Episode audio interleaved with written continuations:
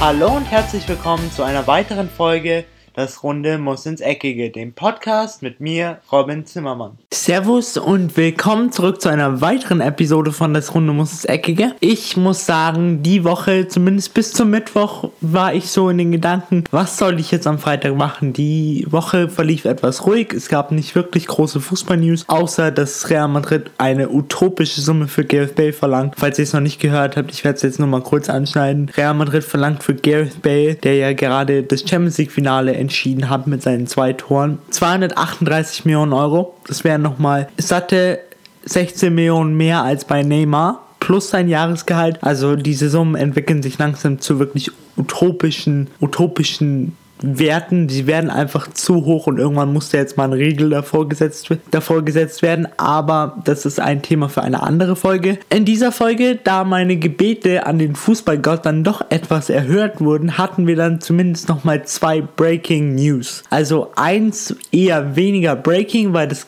das wussten wir schon vorher, nur niemand wollte offiziell davon Stellung nehmen. Und dann hatten wir wirklich gestern am Donnerstag eine absolute Breaking News, die keiner erwartet hätte. Aber ich werde da jetzt noch genauer in dieser heutigen Podcast-Folge drauf eingehen. Also schneidet euch an und ich hoffe, dass ich euch wieder mit dieser Podcast-Folge informieren kann. Deswegen würde ich sagen, spanne ich euch nicht mehr lange auf die Folter und los geht's. Das erste Thema der heutigen Episode ist das Thema rund um Lewandowski. Ich weiß, der Podcast wird teilweise echt von Robert Lewandowski bestimmt, denn jedes Mal, wenn es wieder was Neues zu seiner Situation gibt, ob er jetzt wechselt oder ob er nicht wechselt, kommt es natürlich in meinem Podcast vor. Aber jetzt schien es zumindest so am Mittwoch, dass endlich die Katze, von der wir eigentlich schon wussten, dass sie aus dem Sack ist, aber dass sie jetzt offiziell aus dem Sack ist, denn sein aktueller Berater, den er im Sommer gewechselt hat, Zavi, der, Israel, ähm, der israelische Spieler Berater, der eigentlich dazu da ist, Transfers einzufädeln, hat jetzt sich mit der Bild zusammengesetzt sie hat ein gemeinsames Interview, in dem er gesagt hat, Lewandowski braucht eine Veränderung und er will weg und die Bayern-Bosse wissen darüber Bescheid.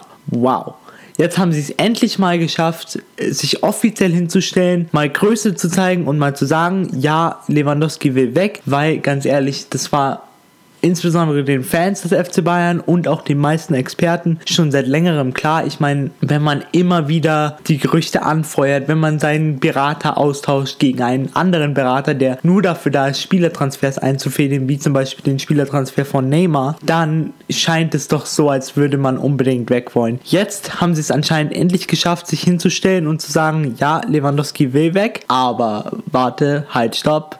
Nein, haben sie nicht, denn am Donnerstag, gestern, sind sie wieder ein bisschen zurückgerudert. Das ist so ein bisschen Lewandowski-Manier. Erst Berater Frau schicken und dann zurückrudern, denn es wurde anscheinend deutlich, dass der Berater seine Aussagen, die er in dem Bild-Interview getätigt hat, nicht mit Lewandowski abgesprochen hat und Lewandowski sich zwar bisher noch nicht offiziell geäußert hat, aber so durchklingen hat lassen, dass er anscheinend doch nicht weg will. Und da kommt bei mir die Frage auf, was willst du eigentlich? Er muss sich jetzt meiner Meinung nach irgendwann entscheiden, denn das kann man einfach nicht mehr verantworten, dass ein Spieler ein zwar ein klasse Spieler und ein absoluter Topspieler, aber dass, dass der es schafft, den Verein des FC Bayern so zu bestimmen, den Tagesablauf so zu bestimmen. Sie brauchen jetzt Klarheit und selbst wenn er gehen will, ist das jetzt absolut kein Problem mehr, denn ich bin mir auch nicht mehr sicher, wie schon in der vergangenen Folge angesprochen. Ich weiß nicht genau, wann das war. Aber du kannst halt einen Spieler mit einer solchen Mentalität, der immer mal wieder angedeutet hat, dass er unbedingt weg will, dass er eine Veränderung will, den kann man einfach nicht mehr in der Kabine und auch nicht mehr in seinem Verein verantworten. Eine andere Sache, die ich dann von vielen Bayern-Fans gehört habe, mit denen ich auch geredet habe, die haben dann gesagt, ja, dann setzt doch Robert Lewandowski für ein halbes Jahr auf die Bank und dann kriegt er vielleicht schon, kriegt er vielleicht eine göttliche Eingebung und kriegt dann wieder sein Gehirn etwas gerade. Aber ich glaube nicht, dass das funktionieren wird, denn damit würde sich der FC Bayern ein bisschen selber ins Knie oder in den Fuß schießen, denn wenn man Lewandowski ein halbes Jahr auf die Bank setzt, dann sinkt sein Marktwert drastisch. Heißt, ich würde jetzt, wäre ich der FC Bayern München, ich weiß natürlich nicht, was sie machen. Die Bosse haben sich jetzt vor drei, vier Wochen hingestellt und haben gesagt, Lewandowski spielt hundertprozentig nächstes Jahr für den FC Bayern. Heißt, sie würden sich auch ein bisschen widersprechen, wenn sie jetzt sagen würden, okay, wir verkaufen Lewandowski. Aber ich meine, lieber verkaufe ich ihn jetzt für 100 Millionen an Manchester United, Paris Saint-Germain oder wer auch immer noch interessiert ist. Real Madrid ist ja anscheinend nicht mehr an ihm dran. Anstatt, dass ich ihn jetzt eine, ein halbes Jahr für die nächste Saison auf die Bank setze, mit Sandro Wagner im Sturmspiel, was zwar keine schlechte Lösung ist, zumindest für die Bundesliga, aber ich meine, fürs Champions League Niveau reicht es nicht wirklich. Und dann nehme ich womöglich in Kauf, dass sein Marktwert um mindestens 30% sinkt und ich ihn dann nur noch, nur noch in Anführungszeichen für 60, 70 Millionen wegbekomme. Von daher würde ich sagen, nehmen wir jetzt, nehmen wir jetzt die 100 Millionen, schauen uns nach einem Spieler um, legen vielleicht noch 40 Millionen von unserem eigenen Geld drauf und bekommen dann einen Kaliber wie Griezmann oder einen Kaliber wie Lukaku. Von daher, der FC Bayern, wie ich schon vor einigen Episoden auch angesprochen habe, muss sich jetzt einfach endlich entscheiden. Sie müssen sich offiziell hinstellen und einfach Klartext reden. Sie müssen einfach aufgreifen, was Lewandowski gesagt hat. Sie müssen ihren, ihren Standpunkt darstellen. Sie müssen ihren Standpunkt klar machen. Und sie müssen auch mit Lewandowski reden und einfach eine eiserne Faust walten lassen und einfach sagen, du bist bei uns unter Vertrag bis 2021 und wenn du gehen willst, dann kannst du gerne gehen. Aber wir wollen die Summe und wenn wir die Summe nicht kriegen, dann kriegen wir sie nicht. Und wenn wir dich nicht loswerden wollen, dann bleibst du gefälligst bis 2021 beim FC Bayern, denn du hast noch vor einem Jahr ein weiteres Arbeitspapier unterschrieben, wo du bis 2021 verlängert hast. Heißt, du bleibst bei uns bis 2021, Punkt, Strich, aus, Schluss. Und ich glaube, genau das sollte der FC Bayern machen, denn sie müssen einfach ihren Standpunkt und ihre und ihre, auch wenn es ein bisschen blöd klingt, aber sie müssen ihre Macht walten lassen, denn es ist immer noch ein Fußballverein. Ein Fußballverein darf nicht von einem Spieler bestimmt werden, sondern der Fußballverein ist immer noch der Arbeitgeber vom Spieler und der Spieler hat sich diesem Fußballverein unterzuordnen. Aber naja, das scheint bei vielen Spielern nicht mehr so ganz wichtig zu sein. Ich erinnere nur an die Causa Neymar, an die Causa Aubameyang oder an die Causa Dembele. Ich könnte da noch unzählige weitere Beispiele aufzählen, aber ich glaube, dann würde der Podcast auf jeden Fall zu lang werden. Jetzt wollte ich mich dann noch mal kurz mit den möglichen Nachfolgern für Robert Lewandowski befassen, denn ich gehe doch stark davon aus, dass der Pole am Ende der Saison nicht mehr beim oder jetzt in der Sommertransferphase, nachdem die Saison ja schon vorbei ist, aber dass er am Anfang der nächsten Saison nicht mehr das Trikot des FC Bayern tragen wird, denn wie gerade schon angesprochen, ist es meiner Meinung nach einfach nicht mehr verantwortlich. Und Jetzt haben wir mehrere Optionen. Wir haben zum einen die Option einen Tausch mit Paris, weil die dürfen keinen mehr kaufen, weil ansonsten greift das Financial Fair Play und dann haben sie ein richtig großes Problem. Aber man könnte theoretisch einen Tausch machen mit Edison Cavani und Robert Lewandowski und da ist mein Rat an den FC Bayern, tut es nicht. Cavani ist für mich nicht auf dem gleichen Level wie Robert Lewandowski und ist auch noch ein Jahr älter als Robert Lewandowski. Heißt, man hat da in zwei, drei Jahren wieder ein Problem, weil der Stürmer einfach zu alt ist und nicht mehr auf Top-Niveau spielen kann. Und was macht man dann? Dann geht die gleiche Sache wieder von vorne los. Von daher, das ist schon mal raus, ist für mich schon mal gestrichen. Dann haben wir die Option Antoine Griezmann. Hier hat man jedoch aber sehr, sehr große Konkurrenten, wie zum Beispiel den FC Barcelona, die ihn gerne im Sommer verpflichten werden oder wollen. Also hier wird es schwierig, da den FC Barcelona zu überbieten, aber es ist auf alle Fälle möglich. Dann gibt es noch die Option Paulo Dybala. Hier hat aber der Sportvorstand von Juventus Turin gesagt, dass er nicht gehen wird. Klar, ob das jetzt so viel heißt im aktuellen Fußballgeschäft, weiß ich nicht, aber äh, Juventus Turin, was zumindest die Vergangenheit angeht, halten sich immer ziemlich an ihre Aussagen. Von daher ein Wechsel von Dybala ist auch relativ unrealistisch zum FC Bayern. Und jetzt möchte ich noch einen Kandidaten reinbringen, der für mich Sinn macht, weil es auch mit einem Tausch zu tun hat. Und zwar scheint ja Manchester United an dem FC Bayern, an Robert Lewandowski interessiert zu sein und Lewandowski scheint auch nicht abgeneigt zu sein, auf die Insel zu wechseln. Zwar verstehe ich es nicht, weil da gewinnt er die, da ist der Traum der Champions League noch unrealistischer als beim FC Bayern. Damit will ich jetzt keinen Manchester United Fan unter euch beleidigen, aber es läuft halt aktuell bei den Red Devils nicht richtig gut. Aber wenn sie ihn haben wollen, warum macht man nicht einen Tausch zwischen Romelu Lukaku und Lewandowski? Romelu Lukaku ist solide, sechs Jahre jünger als Robert Lewandowski, ist für mich schon oder kratzt an diesem Top-Niveau. Braucht vielleicht noch einen nächsten Schritt, wenn man den noch einem Jahr gibt, aber er ist ein bulliger, großer, schneller, abschlussstarker, kopfballstarker Stürmer. Das ist alles, was du willst. Er ist jetzt vielleicht nicht der versierteste am Ball, aber das kann natürlich, das können natürlich die anderen Topstars beim FC Bayern wie James Rodriguez, wie Thiago, wie Robben, wie Ribéry können das alles wettmachen. Von daher ist es kein Problem, solange der FC Bayern da jemanden vorne drin hat, der die Tore macht, werden, glaube ich, alle beim FC Bayern ziemlich glücklich sein. Und sollte dieser Tausch wirklich zustande kommen, dann könnte ich mir gut vorstellen, dass Uli Hoeneß und Karl-Heinz Rummenigge nächstes Ostern nackt ums Osterfeuer tanzen. Denn das wäre wirklich ein Tausch, der nur gut für den FC Bayern ausgehen kann. Man kriegt einen Stürmer los, der eh nicht mehr bei seinem Verein spielen will, spielen will und kriegt dafür einen Spieler, der sechs Jahre jünger ist und fast auf dem gleichen Niveau ist. Also wenn das mal nicht ein super Tausch ist, dann weiß ich auch nicht. Das zweite Thema dieser heutigen Podcast-Folge und somit auch das letzte Thema vor der Teamanalyse oder der Länderanalyse Analyse, muss ich wohl eher sagen, ist das Thema, dass Zinedine Zidane am Donnerstag, also gestern, seinen offiziellen Rücktritt, Rücktritt von Real Madrid angekündigt hat, mit den Worten, die Mannschaft braucht eine Veränderung. Obwohl die Welt der Madrilenen jetzt total erschüttert ist, denn der dreimalige Champions League Trainer geht weg, er verlässt uns, niemand weiß warum. Ich kann ihn auf jeden Fall verstehen, denn nach zweieinhalb mega erfolgreichen Jahren, auch wenn es äh, nur einmal zum Meistertitel gereicht hat. In Anführungszeichen, klar, die spanische Liga ist eine der stärksten Ligen der Welt, aber es hat so drei Champions League-Titel hintereinander gereicht. Er hat ihnen den, den erst, die erste Champions League-Titelverteidigung auch beschert. Von daher muss ich sagen, er ist ein wirklich unfassbar guter Trainer und ich kann ihn verstehen. Denn nach zweieinhalb Jahren schaut man sich doch nochmal gerne nach etwas Neuem um. Und auch für die Mannschaft, wie er es auch in einem Interview ähm, gesagt hat oder in einer Pressekonferenz, ist es einfach so, dass man sich irgendwann zu sehr aneinander gewöhnt und dann irgendwann fehlt dieser Reiz. Und vielleicht fühlt er auch so, dass er einfach diesen Reiz nicht mehr der Mannschaft geben kann, nicht mehr die Mannschaft so motivieren kann, dass sie auch nächstes Jahr auf allerhöchstem Topniveau spielen wird. Ich kann ihn verstehen. Ich kann es natürlich nicht beurteilen, weil ich weiß nicht, was genau bei Real Madrid abgeht. Da müssen andere von euch vielleicht, wenn ihr da mehr drin seid, wenn ihr Real Madrid mehr verfolgt, dann könnt ihr mir auf jeden Fall mal da Bescheid geben über Instagram, über Facebook, ob ihr da nähere Informationen habt. Aber ich bin auf alle Fälle der Meinung, dass er das, den richtigen Schritt macht, denn nur einer kann das beurteilen, ob er sich noch bereit fühlt, ein weiteres Jahr bei Real Madrid zu machen und das sind die Sedan. Und er hat anscheinend die Entscheidung getroffen, dass es einfach nicht mehr, nicht, dass es nicht mehr funktionieren wird, aber dass es einfach gefährlich ist. Und ich glaube, da muss man jetzt auch einfach so einem Weltklasse-Trainer, wie ich ja schon sagen muss, ich meine, wenn man dreimal hintereinander in zweieinhalb Jahren die Champions League gewinnt, dann ist man in meinen Augen einfach ein Weltklasse-Trainer. Und da muss man ihm einfach vertrauen, dass er das richtige Gespür dafür hat und dass er einfach weiß, was Sache ist und er will ja auch nur das Beste für Real Madrid, denn er hat auch schon oft in Interviews gesagt, Real Madrid ist die Mannschaft, die er in seinem Herzen trägt, zusammen mit Juventus Turin. Von daher, natürlich ist es schlecht für die Madrilenen. Jetzt geht auch im Sommer, jetzt wollten sie gerade im Sommer einen Umbruch starten. Sie wollten viel Geld ausgeben und jetzt natürlich genau zu diesem Zeitpunkt einen Trainerwechsel zu haben und dann womöglich einen komplett neuen Trainer zu installieren zu müssen, der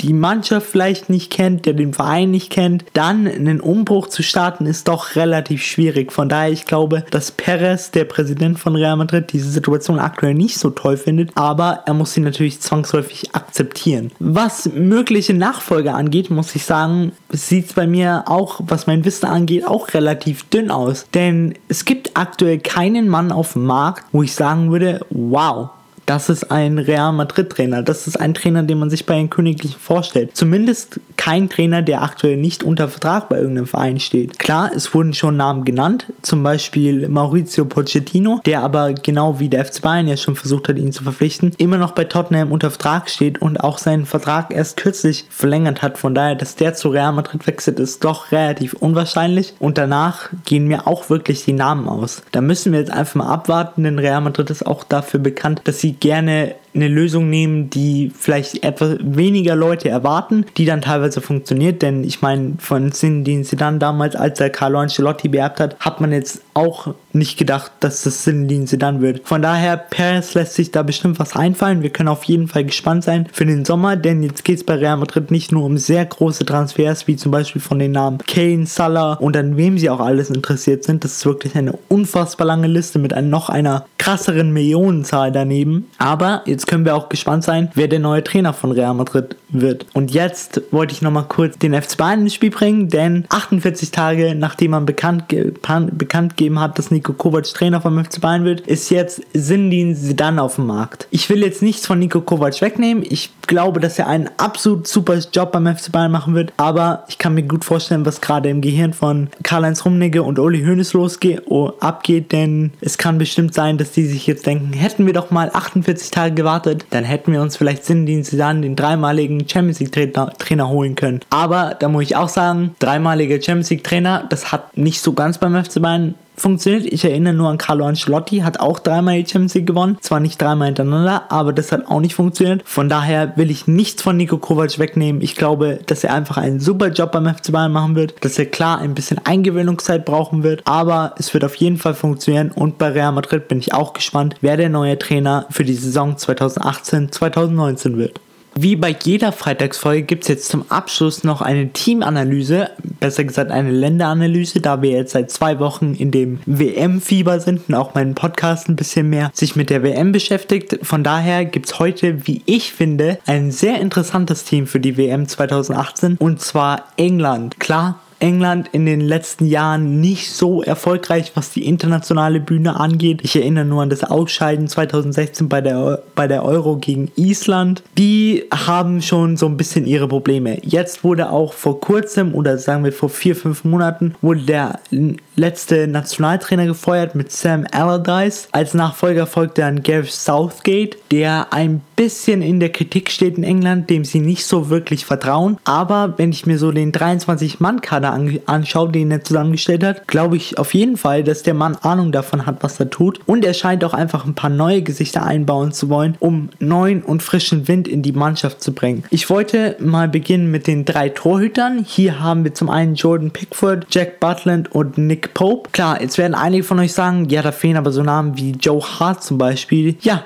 das war zum Beispiel das erste Opfer, das er rausgeschrien hat und die, den hat er durch drei sehr junge, aber auch sehr talentierte Torhüter ersetzt und zwar zum einen durch Jordan Pickford, wird wahrscheinlich auch die Nummer 1 sein, hat wirklich ähm, damals eine, also letzte Saison eine unfassbar gute Saison gespielt mit Sunderland, bevor sie dann abgestiegen sind, er zum FC Everton gewechselt ist. Beim FC Everton hat er immer noch ähm, in der Saison 2017, 2018 eine wirklich gute Saison gespielt, aber keine überdurchschnittliche Saison, wo man sich jetzt denkt, oh Gott, das wird jetzt der der neue Welttorhüter, aber immer noch auf einem grundsoliden Niveau. Platz 2 oder hinter Jordan Pickford auf der Bank wird wahrscheinlich sitzen Jack Butland und dann als dritten Torhüter haben wir noch Nick Pope. Nick Pope von Burnley, jetzt vielleicht nicht so der bekannteste Torhüter und dann haben wir noch Jack Butland vom Absteiger Stoke, aber er wird wahrscheinlich nicht in die zweite englische Liga wechseln, doch, doch sondern ich kann mir gut vorstellen, dass ein englisches Team, ein englisches Top-Team, wie zum Beispiel Tottenham, die schon ihre Interesse ähm, angekündigt haben, dass sie ihn vielleicht vielleicht sich holen werden. Was die Abwehr angeht, sehe ich hier zumindest auf den Außenverteidigerpositionen keine Probleme, denn wir haben zum einen Kyle Walker, Kieran Trippier, Danny Rose und Trent Alexander-Arnold, aber auch Ashley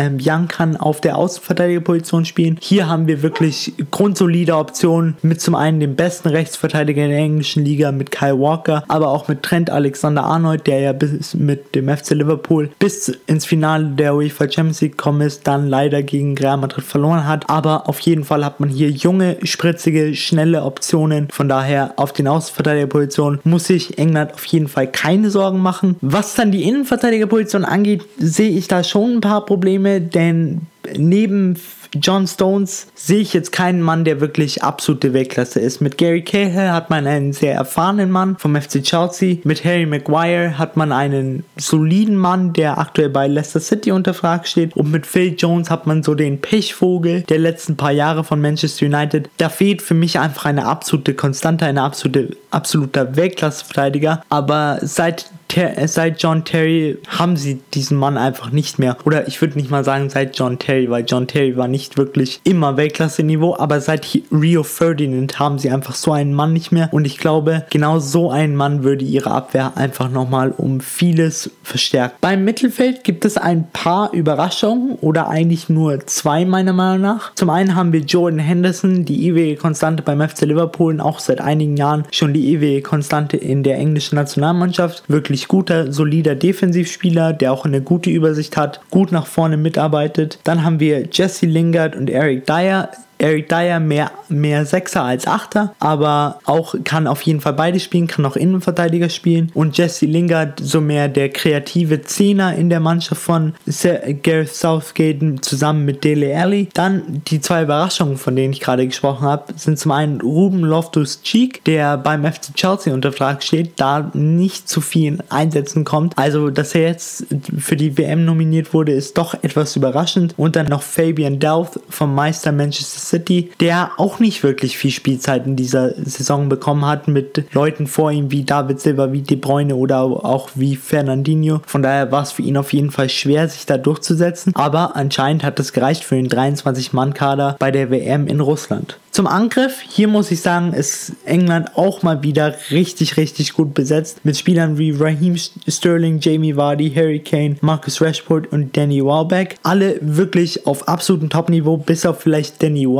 den sie aber, glaube ich, eher als Backup-Stürmer mitgenommen haben. Für die rechte Außenbahn haben wir dann Raheem Sterling, der eine unfassbar gute Saison bei Manchester City gespielt hat. Auf der linken Außenbahn Marcus Rashford, der auch eine sehr solide Saison bei Manchester United gespielt hat. Und die zwei ersten ersten, Stürmer. Ich würde sagen, die erste Wahl ist auf jeden Fall Harry Kane, der jetzt einen der absoluten Top-Stürmer in Europa, wenn nicht sogar in der Welt zählt. Und dann als Backup-Stürmer Jamie Vardy. Schneller Spieler, jetzt nicht die krasseste Saison gespielt, verglichen natürlich mit der Meistersaison von Leicester City ist jetzt jede Saison danach nicht mehr die beste Saison, aber auf jeden Fall immer noch auf einem soliden Niveau. Von daher glaube ich auch, dass sie mit ihm gut daran tun werden, ihn mitzunehmen und ihn zur Not, sollte sich Harry Kane verletzen, was natürlich kein England-Fan hofft, man immer noch eine gute zweite Wahl. Natürlich, was jetzt ein bisschen überraschend ist, ein Wayne Rooney ist nicht mehr im Kader, aber das schien abgesprochen zu sein zwischen Wayne Rooney und Gareth Southgate. Von daher gibt es auch hier keine Probleme. Keiner hat irgendwie aufgeschrien, so, wo ist Rooney? Wir brauchen ihn. Nein, anscheinend haben sich alle mit der Situation abgefunden, dass England jetzt einfach sich versucht, was Neues aufzubauen. Sie brauchen jetzt einfach wieder ein neues Gesicht. Sie brauchen international mal wieder einen Erfolg Erfolg. Von daher, ich glaube, mit dieser Mannschaft tun sie auf jeden Fall gut dran. Und für mich sind sie so ein kleiner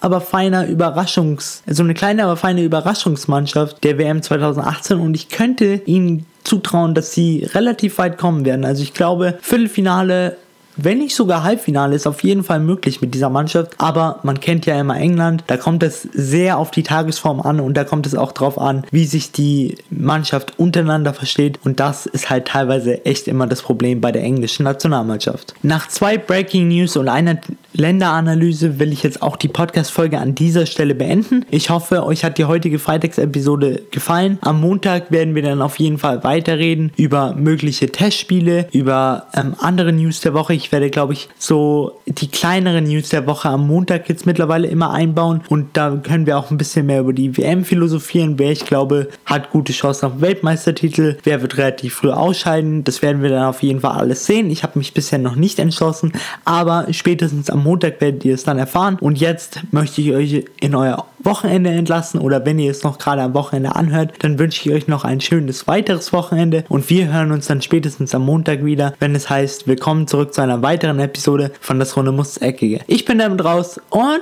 ciao. Und das war's auch schon wieder mit einer weiteren Folge Das Runde muss ins Eckige, dem Podcast, wo ihr alles rund um König Fußball kompakt auf die Ohren bekommt.